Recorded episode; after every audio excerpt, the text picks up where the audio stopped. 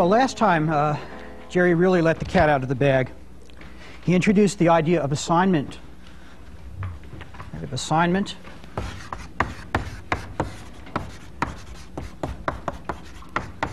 And state. And as we started to see, the implications of introducing assignment and state into the language are absolutely frightening. I mean, first of all, the substitution model of evaluation breaks down. And we have to use this much more complicated environment model and this very mechanistic thing with diagrams, even to say what statements in the programming language mean. And that's not a mere technical point. See, it's not that we had this particular substitution model and, well, it doesn't quite work, so we have to do something else. It's that, it's that nothing like the substitution model can work. Because suddenly, suddenly a variable is not just something that stands for a value. Right? A variable now has to somehow specify a place that holds a value, and the value that's in that place can change. Or, for instance, an expression like f of x might, might have a side effect in it. So if we say f of x and it has some value, and then later we say f of x again, we might get a different value depending on the order. So suddenly we have to think not only about values, but about time. And then things like uh, pairs are no longer just their cars and their cdrs. A pair now is, is not quite its car and its cdr, it's, it's rather its identity. So a pair is, has identity, it's an object.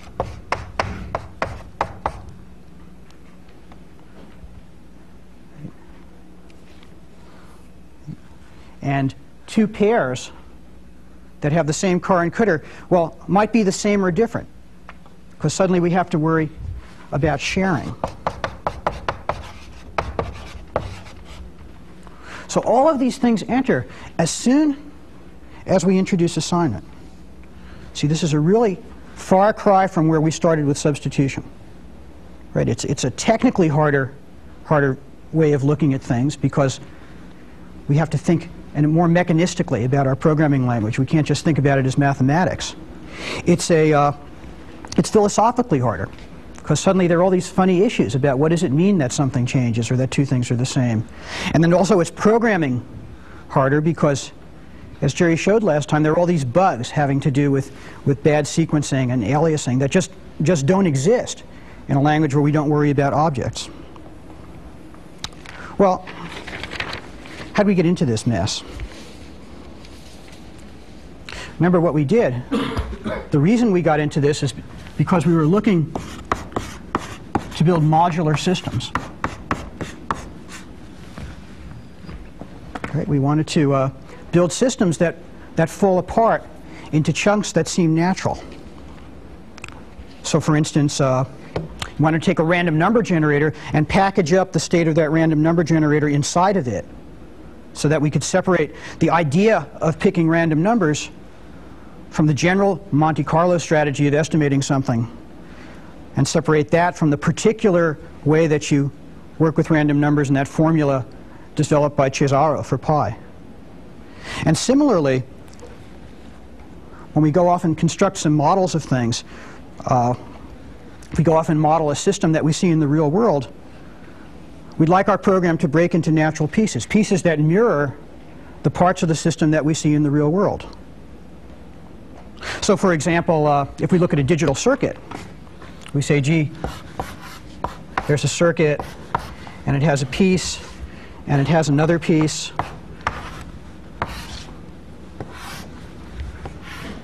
And these different pieces sort of have identity. They have state. And the state sits on these wires. And we think of this piece as an object that's different from that as an object. And when we watch the system change, we think about a signal coming in here and changing a state that might be here and going here and interacting with a state that might be stored there. and so on and so on. Right. So what we'd like is we'd like to, to build in the computer systems that fall into pieces that mirror mirror our view of reality, of the way that the actual systems we're modeling seem to fall into pieces. Well, maybe the reason that that building systems like this seems to introduce such uh, technical complications has nothing to do with computers. See, maybe the real reason that we pay such a price to write programs that mirror our view of reality is that we have the wrong view of reality. See, maybe, maybe time is just an illusion, and nothing ever changes. See, for example, if I take this chalk, we say, gee, this is an object, and it has a state. Right? At each moment, it has a position and a velocity. And if we do something, that state can change. But if you studied any relativity, for instance, you know that you don't think of the path of that chalk as something that goes on instant by instant. It's more ins insightful to think of that whole chalk's existence as a path in space-time that's sort of all splayed out. Right? There aren't individual positions and velocities. There's just its, its sort of unchanging existence in space-time. Similarly, if we look at this electrical system, if we imagine this electrical system as implementing some sort of uh, signal processing system, the signal processing engineer who put that thing together doesn't think of it as, well, at each instant there's a voltage coming in, and that translates into something, and that affects the state over here, which changes the state over here. Nobody putting together a signal processing system thinks about it like that. Instead, you say there's this signal that sort of is splayed out over time, and if this is acting as a filter, this whole thing transforms this whole thing to some sort of some sort of other output. right? You don't think of it as what's happening instant by instant as the state of these things. And somehow you think of this box as, as sort of a whole thing, not as little pieces sending messages of state to each other at particular instants.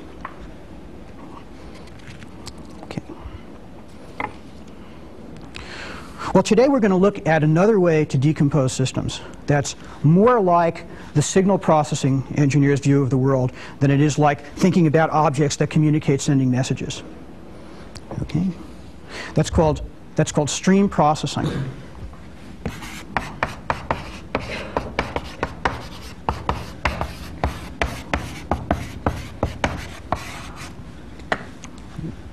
And we're going to start by showing, by showing how we can make our programs more uniform and see a lot more commonality if we, if we throw out of these programs what you might say is uh, an inordinate concern with worrying about time. All right, well, let me start by, by comparing two procedures. The first one sort of does this. We imagine that there's a tree say there's a tree of integers. It's a binary tree. Let's see, one. So it looks like this, and there's, there's integers at each of the nodes. And what we would like to compute is for each odd number sitting here, we'd like to find the square and then sum up all those squares. Right, well, that's a should be a familiar kind of thing now. There's a recursive strategy for doing it. Right, we look at each leaf, and either it's going to contribute the square of the number if it's odd or zero if it's even. And then recursively, we can say at each tree, the sum of all of them is the sum coming from the right branch and the left branch, and recursively down through the nodes. And that's a familiar way of, of thinking about programming. Let's, let's actually look at that on the slide. Right, we say to sum the odd squares in a tree, well, there's a test. Either it's a leaf node, we're going to check to see if it's int an integer, and then either it's odd, in which we take the square, or else it's zero, and then the sum of the whole thing is the sum coming from the left branch and the right branch. Okay, well let me let me contrast that with a with a second problem. Suppose uh, I give you an integer n, and then some function to compute of the first of each integer in 1 through n, And then I want to collect together in a list all those function values that satisfy some property. That's a general kind of thing. Let's say to be specific, let's imagine that for each integer k, we're going to compute the kth Fibonacci number. And then we'll see which of those are odd and assemble those into a list. So here's a procedure that does that. At the find the odd Fibonacci numbers among the first n, and here is a standard loop the way we've been writing it. This is a recursion. Right? It's a loop on k and says if k is bigger than n, it's the empty list. Otherwise, we compute the kth Fibonacci number, call that f. If it's odd, we cons it on to the list starting with the next one. And otherwise, we just take the next one. And this is the standard way we've been writing iterative loops, and we start off calling that loop with 1. Okay. So there are two procedures. These procedures look very different. They have very different structures. Yet, from a certain point of view, those procedures are really doing very much the same thing. So if I was talking like a, a signal processing engineer, what I might say is that the first procedure, this first procedure enumerates the leaves of a tree. And then we can think of a, of a signal coming out of that, which is all the leaves. We'll filter them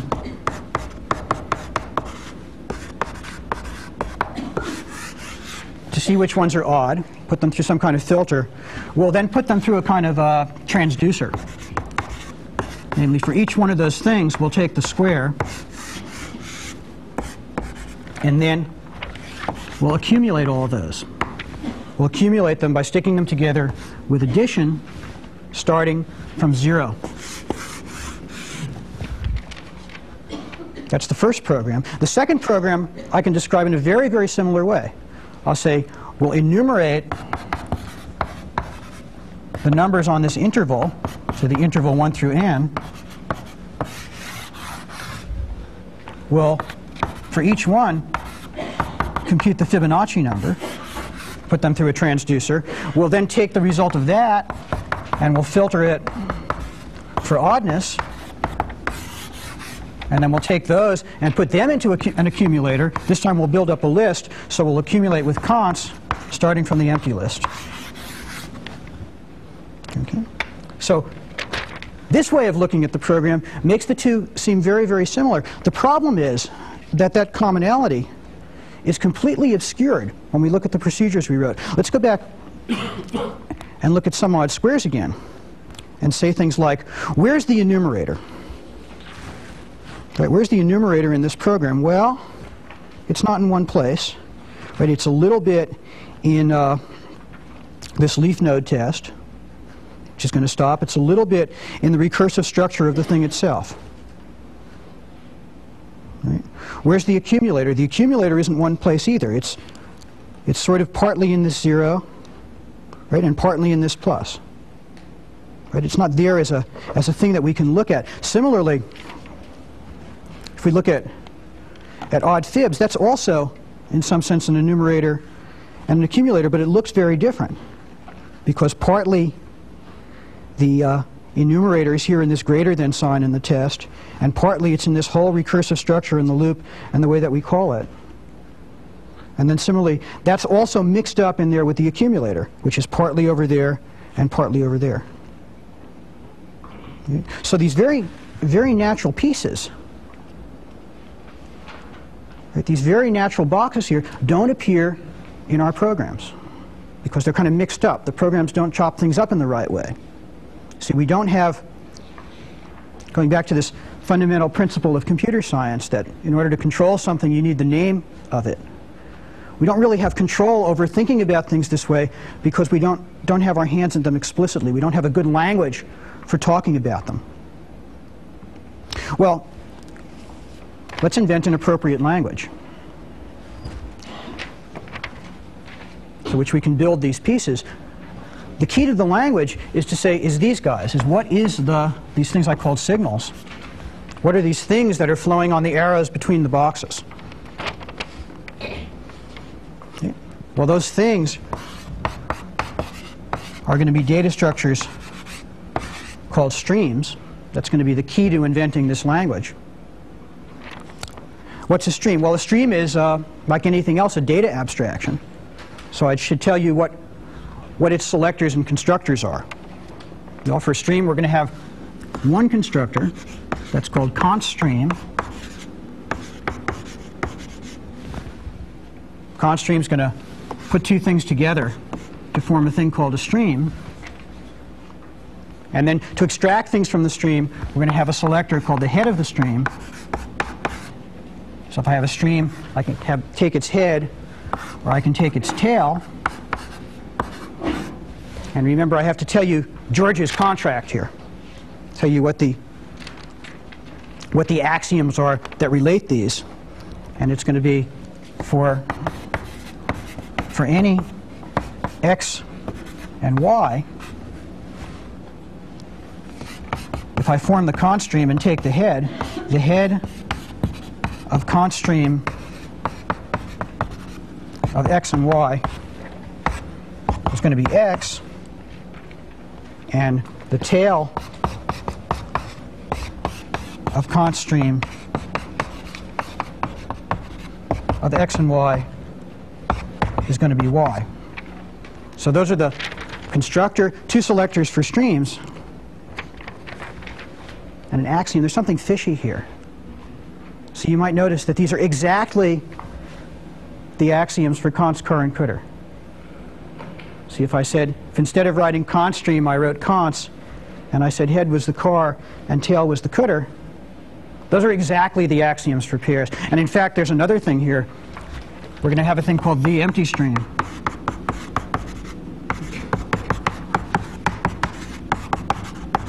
Just like the empty list.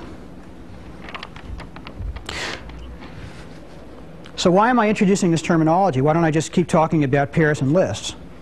Well, we'll see. For now, if you like, why don't you just pretend that streams really are, are just a terminology for lists?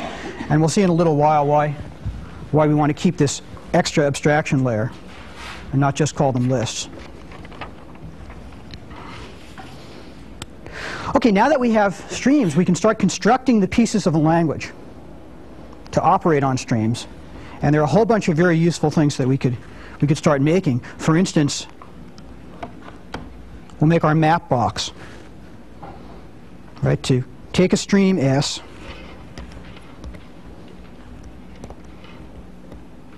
and procedure, and to generate a new stream which has as its elements the procedure applied to all the successive elements of S. In fact, we've seen this before. This is the procedure map that we did with lists. And you see it's exactly map, except we're testing for empty stream. Well, I forgot to mention that. Empty stream is like the null test. So if it's empty, we generate the empty stream. Otherwise, we form a new stream whose first element is the procedure applied to the head of the stream and whose rest is gotten by mapping along with the procedure down the tail of the stream. So that looks exactly like the map procedure we looked at before. Here's another useful thing, filter. This is our filter box. We're going to have a predicate and a stream. We're going to make a new stream that consists of all the elements of the original one that satisfy the predicate. It's case analysis. If there's nothing in the stream, we return the empty stream. We test the predicate on the head of the stream. And if it's true, we add the head of the stream onto the result of filtering the tail of the stream. And otherwise, if that predicate was false, we just filter the tail of the stream. Right, so there's filter. Uh, let me run through a couple of more rather quickly. They're all, they're all in the book and you can look at them. Let me just flash through. Here's accumulate. Accumulate takes a way of combining things and an initial value and a stream and sticks them all together. If the stream's empty, it's just the initial value. Otherwise, we combine the head of the stream with the result of accumulating the tail of the stream starting from the initial value. So that's what I'd use to add up everything in the stream. I'd accumulate with plus.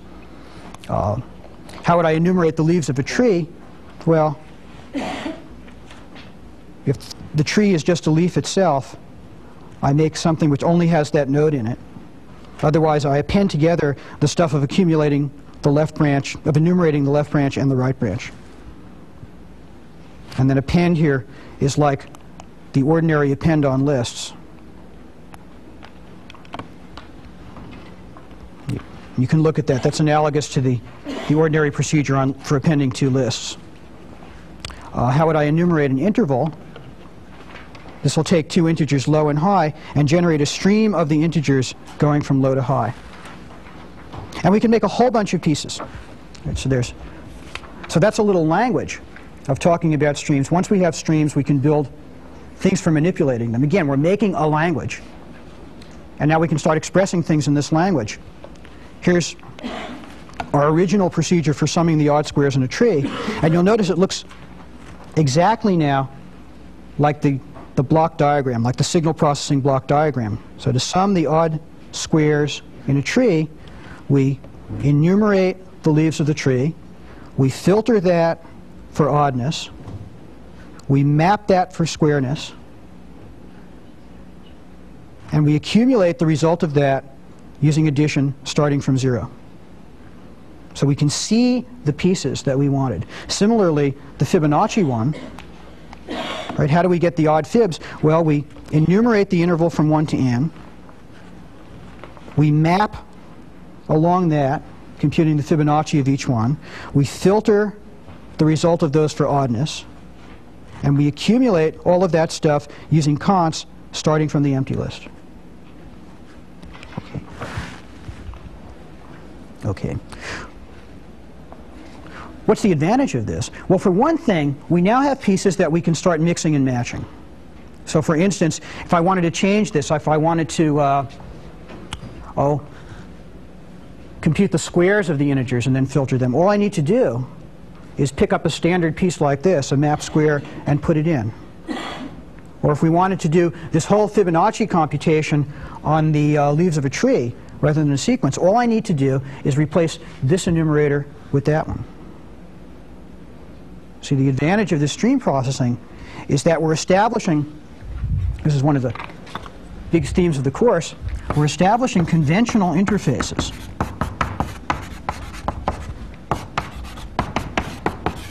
Conventional interfaces that allow us to glue things together. Things like map and filter are sort of a standard set of components that we can start using for pasting together programs in all sorts of ways. It allows us to see the, the commonality of programs. I just ought to mention, I've only showed you two procedures, but let me emphasize that this way of putting things together with maps, filters, and accumulators is very, very general. It's sort of the, the, uh, the generate and test kind of paradigm for programs. And as an example of that, uh, Richard Waters, who's at MIT, when he was a graduate student, as part of his thesis research, went and analyzed a large chunk of the IBM Scientific Subroutine libra library and discovered that about 60% of the programs in it could be expressed exactly in, in terms using no more than what we've put here map, filter, and accumulate. All right, let's take a break. Okay. Questions? Yeah. Seems like the essence of this whole thing is just that you have a very uniform, simple data structure to work with, the stream. Right. The essence is that you, again, it's this the sense of conventional interfaces. So you can start putting a lot of things together, and, and the stream is the, the sort of, as you say, the uniform data structure that supports that. This is very much like APL, by the way. APL is very much the same idea, except in APL, instead of the stream, you have arrays and vectors. And a lot of the power of APL is ex exactly the same reason of the power of this.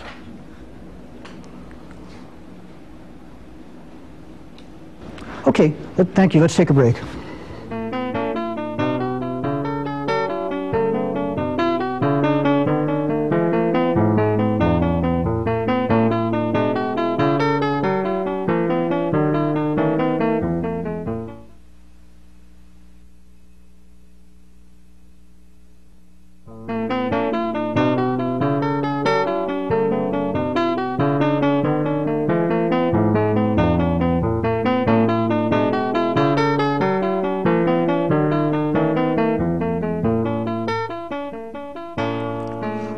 Looking at at ways of organizing computations using streams. What I want to do now is just show you two more somewhat, uh, somewhat more complicated examples of that. Let's start by, by thinking about, about the following oh, kind of utility procedure that'll come in, in useful. Suppose I've got a stream, and the elements of this stream are themselves streams. So the first thing might be one, two, three.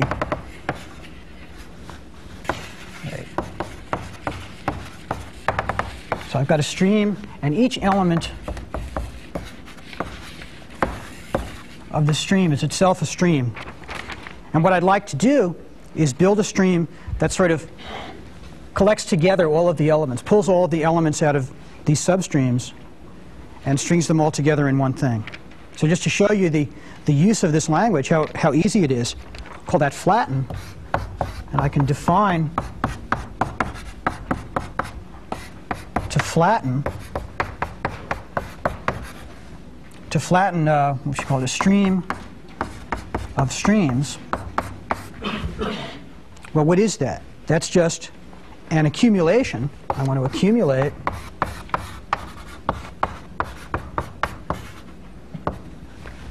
I want to accumulate using append by successively appending. So I accumulate using append streams.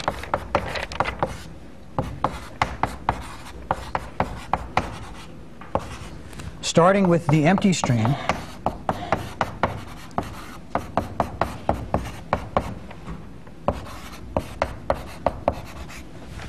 down that stream of streams.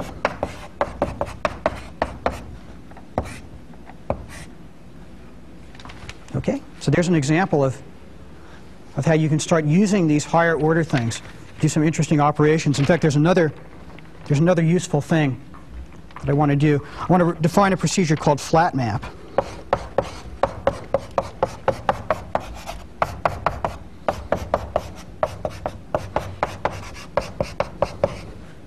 Flat map of some function and a stream and what this is going to do is f, f will be a stream of elements. f is going to be a function that for each element in the stream produces another stream. And what I want to do is take all of the elements in all of those streams and combine them together. So that's just going to be, be flatten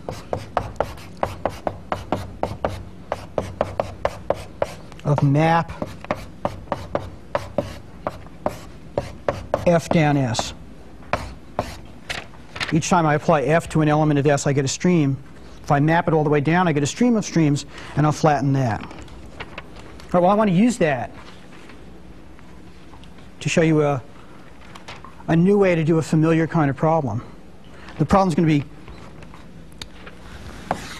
this is like a lot of problems you've seen, although maybe not this particular one. I'm going to give you an integer n. And the problem is going to be find all pairs uh, let's see, all pairs of integers i and j between 0 and i with j less than i, j less than i, up to n, such that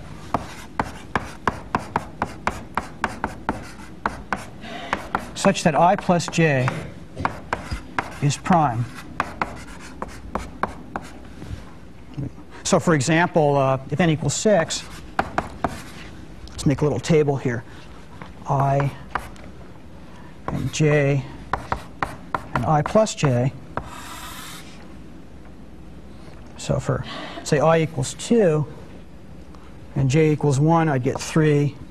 And for i equals 3, I could have j equals 2, and that would be 5 and 4 and 1 would be 5, and so on, up until i goes to 6. And what I'd like to return is to produce a stream of all the triples like this. Let's say i, i, j, and i plus j. So for each n, I want to generate this stream. Okay, well, that's easy. Let's build it up. I'm going to start like this. We're going to say for each i, for each i, we're going to generate a stream. For each i in the interval 1 through n, we're going to generate a stream. what's that stream going to be? We're going to start by generating all the pairs. So for each i, we're going to generate for each j, for each j in the interval 1 to i minus 1, we'll generate the pair, or the, the list with two elements i and j.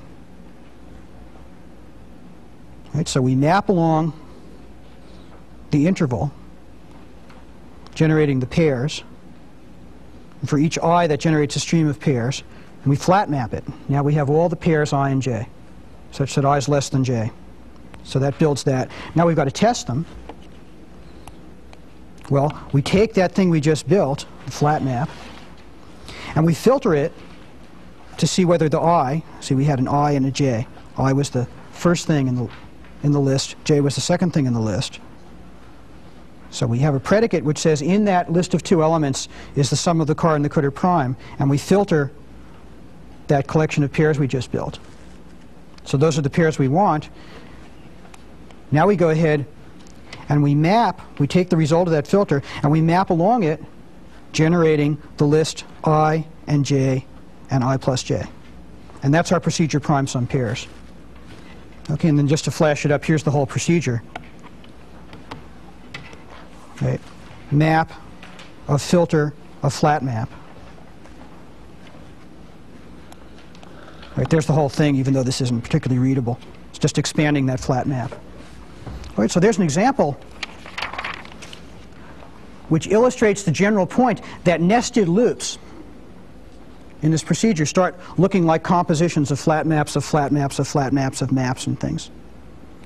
All right, so not only can we sort of enumerate individual things, but by using flat maps, we can do what would correspond to nested loops in most other languages. Uh, of course, it's pretty awful to keep writing these flat maps of flat maps of flat maps. Prime sum pairs you saw was fairly, sort of looked fairly complicated, even though the individual pieces were easy. So what you can do, if you like, is introduce some syntactic sugar that's called collect. And collect is just an abbreviation for that nest of flat maps and filters arranged in that particular way. Here's prime sum pairs again, written using collect. It says, to find all those pairs, I'm going to collect together a result, which is the list ij and i plus j. That's going to be generated as i runs through the interval from 1 to n, and as j runs through the interval from 1 to i minus 1 such that i plus j is prime. So I'm not going to say what collect does in general. You can look at that by looking at it in the book. But pretty much you can see that the pieces of this are the pieces of that original procedure I wrote. And this collect is just some is just syntactic sugar for automatically generating that nest of flat maps and flat maps. Okay. Well, let me do one more example. It shows you the same kind of thing. Here's a very famous problem that's used to illustrate a lot of so-called backtracking computer algorithms. This is the eight queens problem. This is a chessboard. And the eight queens problem says, find a way to put down eight queens on a chessboard so that no two are attacking each other. And this here's a particular solution to the eight queens problem. Right, so I can't have, I have to make sure to put down queens so that no two are in the same row or the same column or uh, sit along the same diagonal. Now what's a, there's sort of a standard way of doing that. Well, first what we need to do is sort of below the surface at George's level. We have to find some way to represent a board, represent positions. And we'll not worry about that. But let's assume that there's a predicate called safe. And what safe is going to do is going to say, given that I have a bunch of queens down on the chessboard, is it okay to put a queen in this particular spot? So safe is going to take a row and a column that's going to be a place where I'm going to try and put down the next queen. And the sort of rest of positions. And what safe will say is given that I already have queens down in these positions, is it safe to put another queen down in that row and that column? And let's not worry about that. That's sort of George's problem, and it's not hard to write. You just have to check whether whether this thing contains any things on that row or that column or in that diagonal. Okay. Now, how would you organize the, pro the program given that? And there's sort of a, a traditional way to organize it called backtracking. And it says, well, let's start off. Let's think about all the ways of putting the first queen down in the first column. There are eight ways. Well, let's say we'll try the first column. Try column one, row one. These branches are going to represent the possibilities at each level. So I'll try and put a queen down in the first column. And now, given that it's in the first column, I'll try and put the next queen down in the first column. Well, that's no good. They're both in, in the, if I put the first queen, the one in the first column, down in the first row, I'm sorry. And then given that, we'll put the next queen down in the first row, and that's no good. So I'll back up to here, and I'll say, oh, can I put the first queen down in the second row? Oh, that's no good. Oh, can I put it down in the third row? Well, that's good. Well, now can I put the next queen down in the first column? Well, I can't visualize this chessboard anymore, but I think that's right. And I try the next one, and at each place I, I go down as, as far down this tree as I can, and I back up. If I get down to here and find no possibilities below there, I back all the way up to here, and now start again generating this subtree. And I sort of walk around, and finally, if I ever manage to get all the way down, I found a solution. Right, so that's a typical sort of uh, paradigm that's used a lot in AI programming. It's called backtracking search.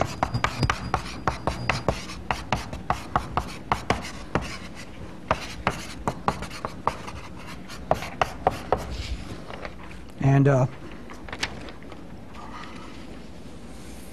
it's really unnecessary. You saw me get confused while I was visualizing this thing. You sort of see the complication. This is sort of a, a complicated thing to say. Why is it complicated? It's because somehow this program is too inordinately concerned with time.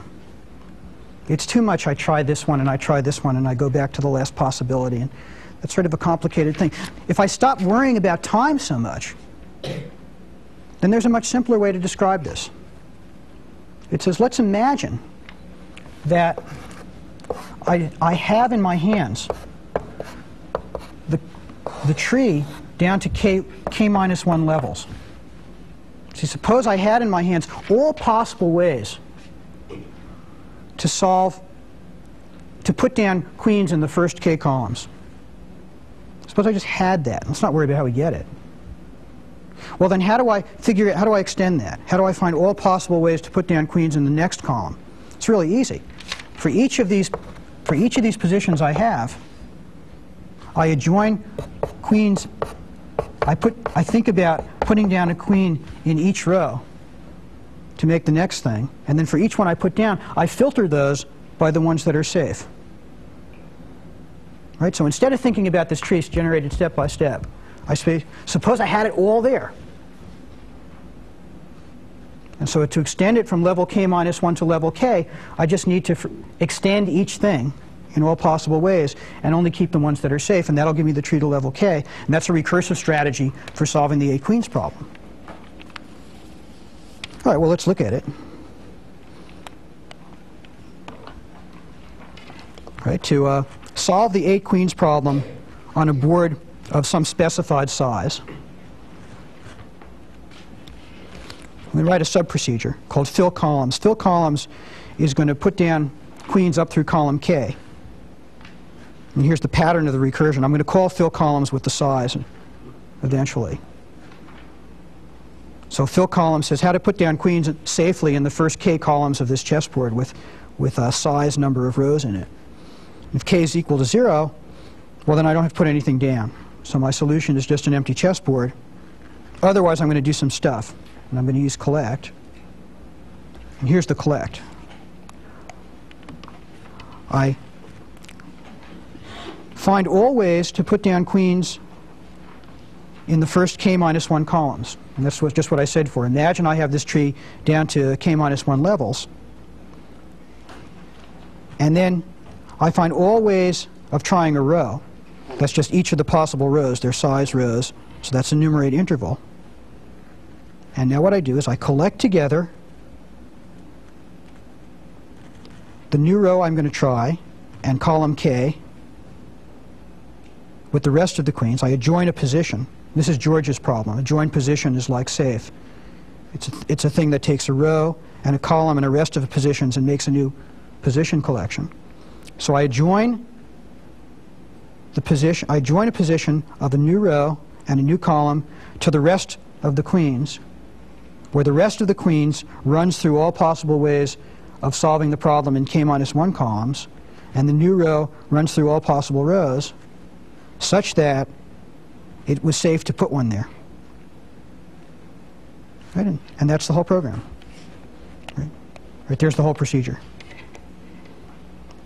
Right? Not only that, that doesn't just solve the eight queens problem. Right? It solves it gives you all solutions to the eight queens problem. When you're done, you have a stream, and the elements of that stream are all possible ways of solving that problem. Right? Why is that simpler? Well, we threw away the whole idea that this is some process that happens in time with state. And we just said it's a whole collection of stuff. And that's why it's simpler. Right? We've, we've changed our view. Remember, that's where we started today. We've changed our view of what it is we're trying to model. And we're stop modeling things that evolve in time and have steps and have state. And instead we're trying to model this sort of global thing like the, like the whole flight of the chalk rather than its, its state at each instant. Any questions? Um, it looks to me like uh, backtracking would be searching for the first solution it can find, whereas this recursive uh, search would be looking for all solutions. Right. And it seems that if you have a large enough uh, area to search, that, that the second is going to become impossible. Okay, that's the answer to that question is the whole rest of this lecture. It's, it's exactly the right question. So you should start, without trying to anticipate the lecture too much, you should, you should start being suspicious at this point. And exactly those kinds of suspicions. Isn't it it's wonderful, but isn't it so terribly inefficient? That's, that's where we're going. Okay. So I won't answer now, but I'll answer later. Okay, let's take a break.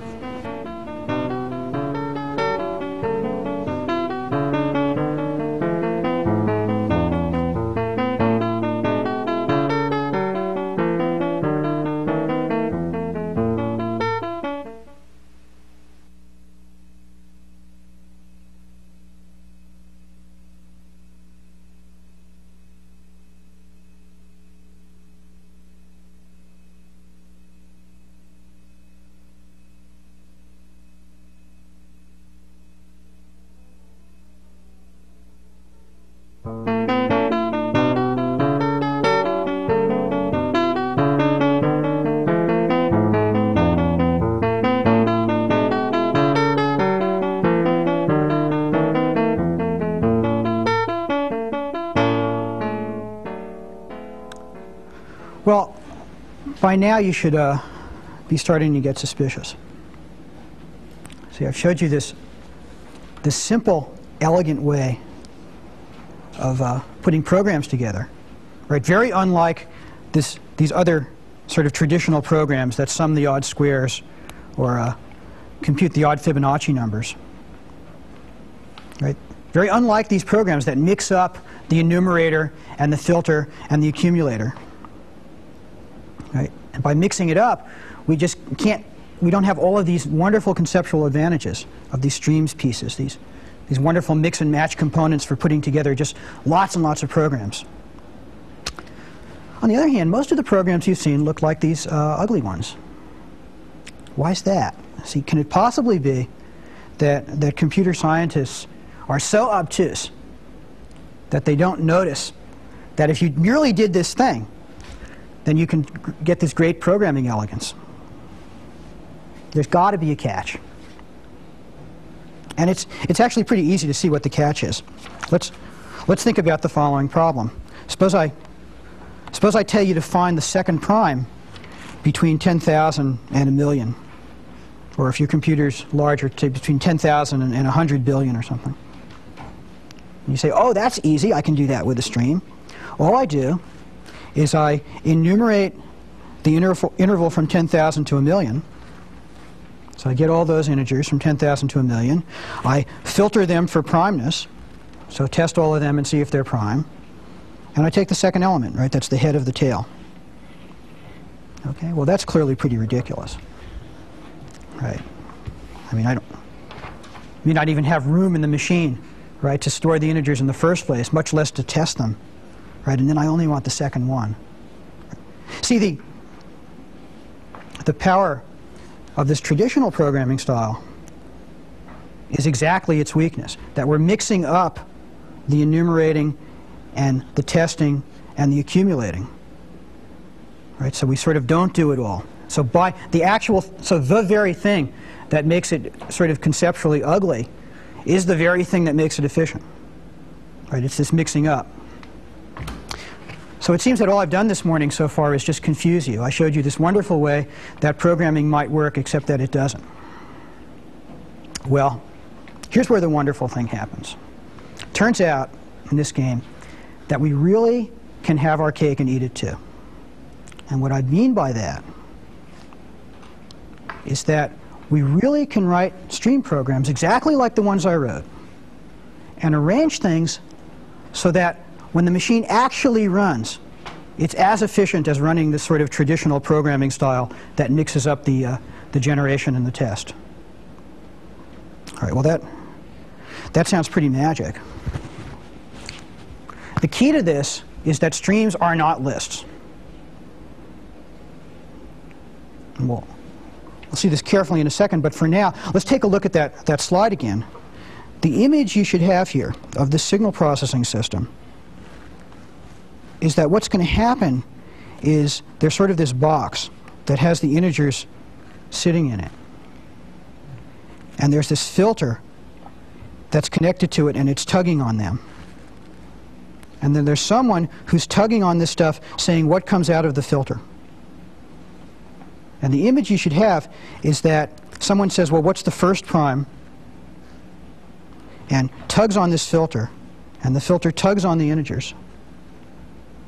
Right, and you look only at that much and then say, oh, I really wanted the second one. What's the second prime?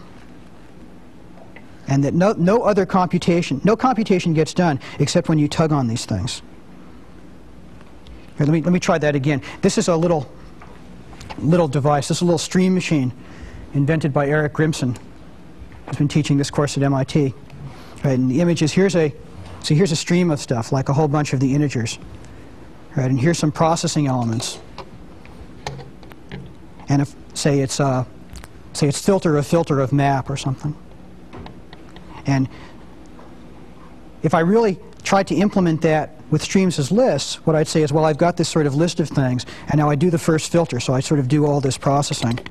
And I take this and I, right, and I process and I process and I process and I process, and now I've got this new stream. Right now, I take that result in my hand someplace, and I put that through the second one, and I process the whole thing. Right, and there's this new stream. Right, and then I take the result and I put it all the way through this one the same way. That's how, that's what would happen to these stream programs if streams were just lists. But in fact, streams aren't lists, they're streams. And the image you should have is something a little bit more like this. I've got these gadgets connected up right, by this data that's flowing out of them. And here's my original source of the streams. It might be starting to generate the integers. And now what happens if I want a result? I sort of tug on the end here. And this element says, gee, I need some more data. So it's sort of, this one comes here and tugs on that one. And it says, gee, I need some more data. And this one tugs on this thing, which might be a filter, and says, gee, I need some more data. And only as much of this thing at the end here gets generated as I tugged, and only as much of this stuff goes through the processing units as I'm pulling on the end in need. Right, that's the image you should have of the difference between implementing what we're actually going to do and if streams were lists. Well, how do we make this thing? I hope you have the image. The, the trick is how to make it. We want to arrange for a stream to be a data structure that sort of computes itself incrementally. It's sort of an on-demand data structure. Right? And the basic idea is, again, one of the very basic ideas that we're seeing throughout the whole course, and that is that there's not a firm distinction between programs and data.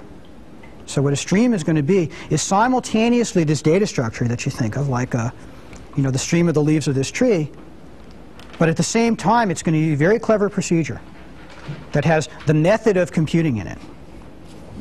Well, let me me try this. It's going to turn out that we don't need any more mechanism. We already have everything we need simply from the fact that we know how to handle procedures as first-class objects.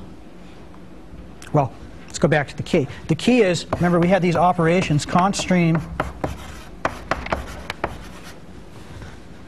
and head and tail. When I started, I said, you can think about this as cons and think about this as car and think about that as cdr, but it's not. Now let's look at what they really are. Well, cons stream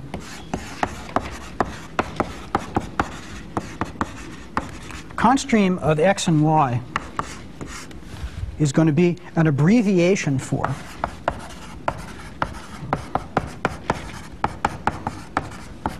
it's going to be an abbreviation for the following thing. Cons form a pair, ordinary cons, of x to a thing called delay of y. And before I explain that, let me go and write the rest. The head of a stream is going to be just the car, and the tail of a stream is going to be a thing called force, the cdr of the stream. Now let me explain this. Delay is going to be a special magic thing. What delay does is take an expression and produce a promise to compute that expression when you ask for it.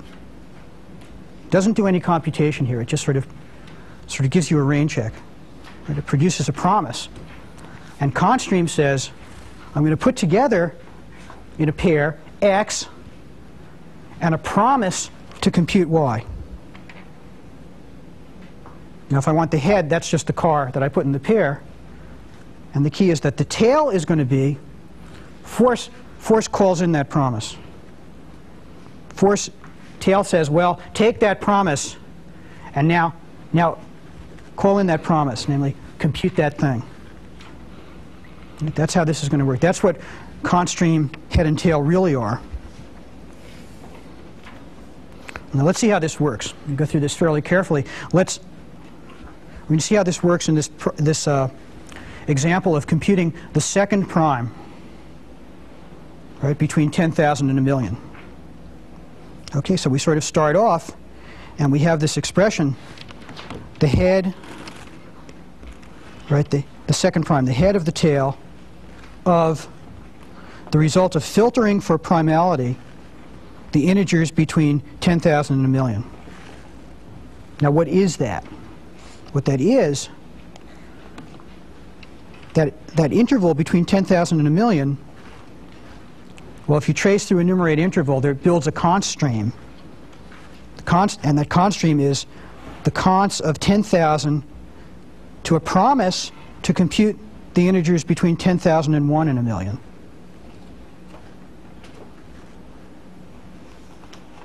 Okay, so that's what this expression is. Here I'm using the substitution model, and we can use the substitution model because we don't have side effects in state.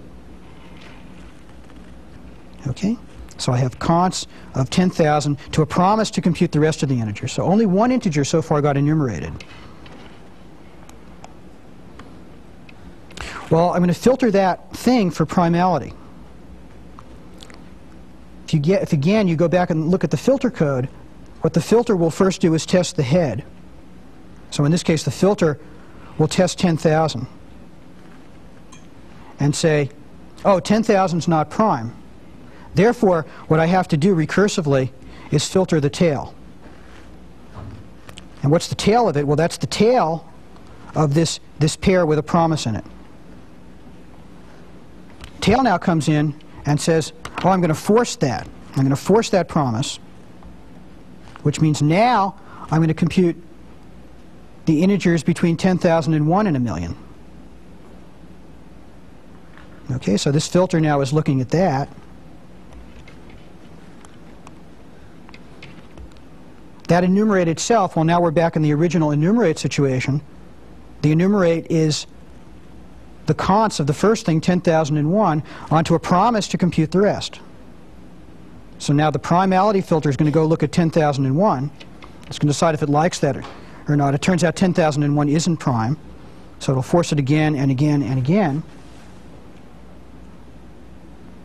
And finally, I think the first prime it hits is 10,009.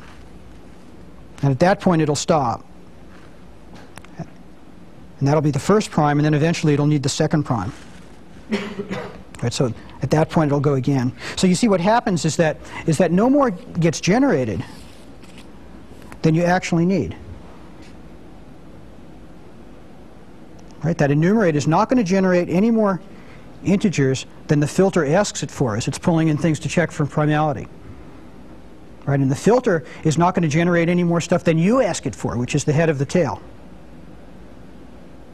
You see what's happened is we've, we've put that, that mixing of generation and test into what actually happens in the computer, even though, our, even though that's not apparently what's happening from looking at our programs. Okay, well, that seemed easy. All of this mechanism got put into this magic delay.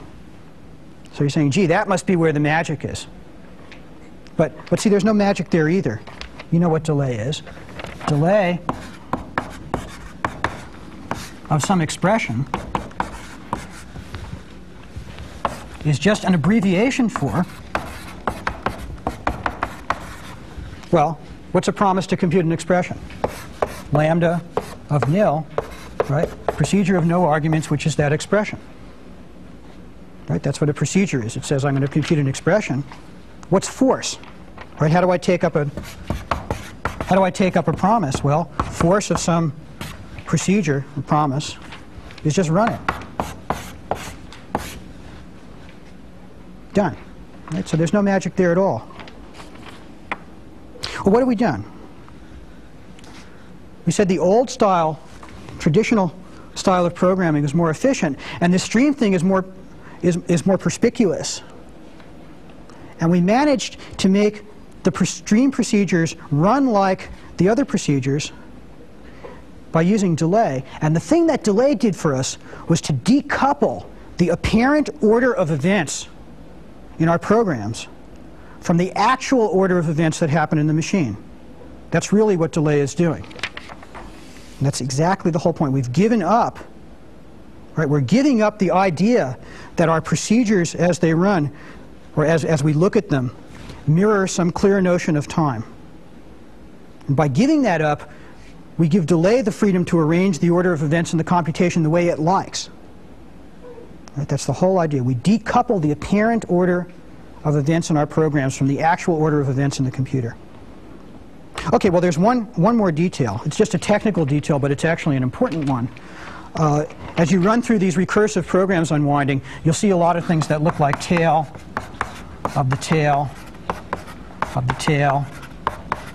Right, that's, that's the kind of thing that would happen as I go constantly down a stream all the way.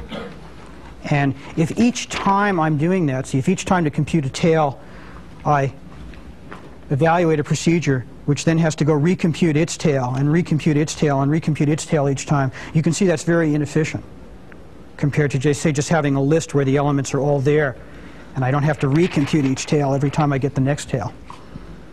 So there's one, there's one little hack to slightly change the abbreviation, change what delay is, and make it a thing which is, uh, I'll write this way, delay the actual implementation, delay is an abbreviation for this thing, memoproc of a procedure. Memoproc is a special thing that transforms a procedure. What it does is it takes a procedure of no arguments and it transforms it into a procedure that'll only have to do its computation once. And what I mean by that is you give it a procedure the result of memoproc will be a new procedure, which the first time you call it will run the original procedure, remember what result it got, And then from ever on after, when you call it, it just won't have to do the computation. It'll have, it'll have cached that result someplace. And here's an implementation of memoproc. Right, once you have the idea, it's easy to implement. Memoproc is this little thing that has two little flags in there. It says, have I already been run? And initially it says, no, I haven't already been run. And what was the result I got the last time I was run? So memoproc takes a procedure called proc, and it returns a new procedure of no arguments. Proc is supposed to be a procedure of no arguments. And it says, oh, if I'm not already run, then I'm going to do a sequence of things. I'm going to compute proc. I'm going to save that. I'm going to stash that in the variable result. I'm going to make a note to myself that I've already been run, and then I'll return the result. So that's if you compute it if it's not already run. If you call it and it's already been run, it just returns the result. So that's a, that's a little clever hack called memoization. And in this case, it short circuits having to recompute the tail of the tail of the tail of the tail of the tail. So there, there isn't even that kind of inefficiency. And in fact, the streams will run with pretty much the same efficiency as the other programs precisely. Okay, and remember again, the whole idea of this is that we've used the, uh, the fact that there's no really good dividing line between procedures and data. We've written data structures that in fact are sort of like procedures. And what that's allowed us to do is take is take an example of a common control structure, in this case iteration iteration. And we've built a data structure which, since itself is a procedure, kind of has this iteration control structure in it. And that's really what streams are. Okay, questions? Your description of tail, tail, tail, if I understand it correctly, forces actually the execution of a, of a procedure if it's done without this memo proc thing. Right. And you implied that memo proc gets around that problem. Doesn't it only get around it if, if uh, tail, tail, tail is always executing exactly the same? Oh, that's sure. I guess I missed, missed that point. I, Oh, sure. I mean, the point is, yeah, I mean, I, I have to do a computation to get the answer. But the point is, once I've I found the tail of the stream, to get the tail of the tail, I shouldn't have had to recompute the first tail. See, and if I didn't use memoproc, that recomputation would have been done. I understand now. In one of your examples, you mentioned that we were able to use the substitution model because there, there are no side effects. What if we had a, a, a signal processing unit who, who had a side effect, who had a state? Could we still practically deal with the stream model? Hmm, maybe. That's a hard question. I'm going to talk a little bit later about the places where, where, where st- substitution and side effects don't really mix very well. But in general, I think the answer is unless you're very careful, any amount of side effect is going to mess up everything.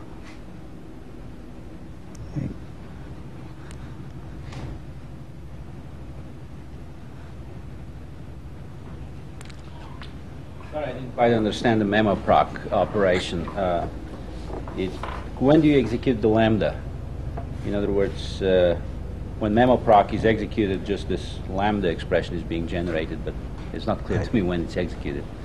Right. Uh, what memoproc does, remember, the thing that's going into memoproc, the thing proc, is a procedure of no arguments, and someday you're going to call it. Memoproc translates that procedure into another procedure of no arguments, which someday you're going to call. That's that lambda. So here, where I initially built as my, where I built as my tail of the stream, say, this procedure of no arguments, which someday I'll call. Instead, I'm going to I'm going to have the tail of the stream be memoproc of it, which someday I'll call. So that lambda of nil, that gets called when you call the memoproc. Right, when you call the result of that memoproc, which, is, which would be ordinarily when you would have called the original thing that you fed it. Okay, the reason I ask is I had a feeling that when you call memo proc, you just return this lambda. That's right. When you call memo proc, you return This the, lambda. the lambda, you never evaluate the expression at all until the first time that you would have evaluated it. It- Do I understand it right that you actually have to build the list up, but the, the elements of the list don't get evaluated, the expressions don't get evaluated, but at each ah. stage you actually are building a list, is that Oh, that's, right? that's, yeah, I really should have said this. That's a, that's a really good point. No, it's not quite right. See, because what happens is this. Let me draw this as pairs. Suppose I'm going to make a big stream, like enumerate interval, 1 through a billion. What that is, is a pair with a 1 and a promise. That's exactly what it is. Nothing got built up. When I go and force this and say, what happens? Well, this thing is now also recursively a cons. So that this promise now is the next thing, which is a 2, and a promise to do more. And so on and so on and so on. So nothing gets built up until you walk down the stream. Because what's sitting here is not the list, but a promise to generate a list. And by promise, technically, I mean procedure. Okay, so it doesn't get built up. Yeah, I should have said that before that. point. Okay, thank you. Let's take a break.